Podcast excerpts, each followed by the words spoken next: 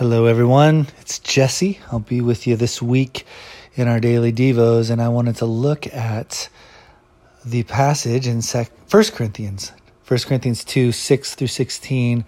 What a powerful passage, uh, speaking to the reality that we have been given the very Spirit of God, the very Spirit of the triune God, Father, Son, and Holy Spirit dwells among us.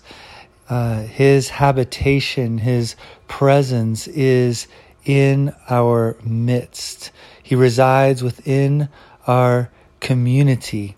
And as we share fellowship with one another, we share fellowship with the Father, the Son, and the Holy Spirit. And the Spirit has been given to us enabling us to discern the very depths of God and the very depths of ourselves.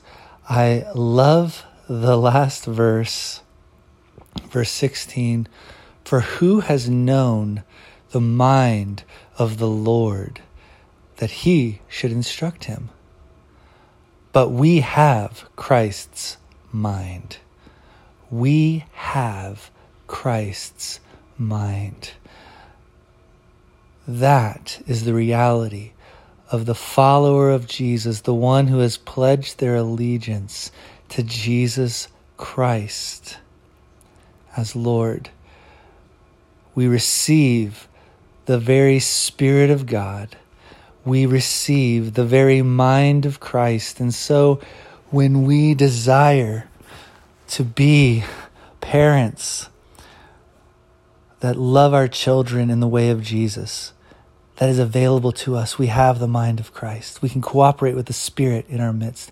When we desire to be a community that loves one another, forgives one another, has patience for one another, overcomes offenses, it is ours because we have the very mind of Christ. The Spirit of God is in our midst, enabling us to discern what is good, what is the will of God, what is the way of God. We have the mind of Christ. And so all we have to do is be awake to the presence of the Spirit in our midst. He's already here, it's already available. Lord Jesus, we thank you. You've given us the mind of Christ. Lord, awaken us to your presence and work in our midst. May we look for it. May we seek you. May we listen for you. May we respond to you, Jesus. Thank you for this good news. Your Spirit is in our midst. Amen.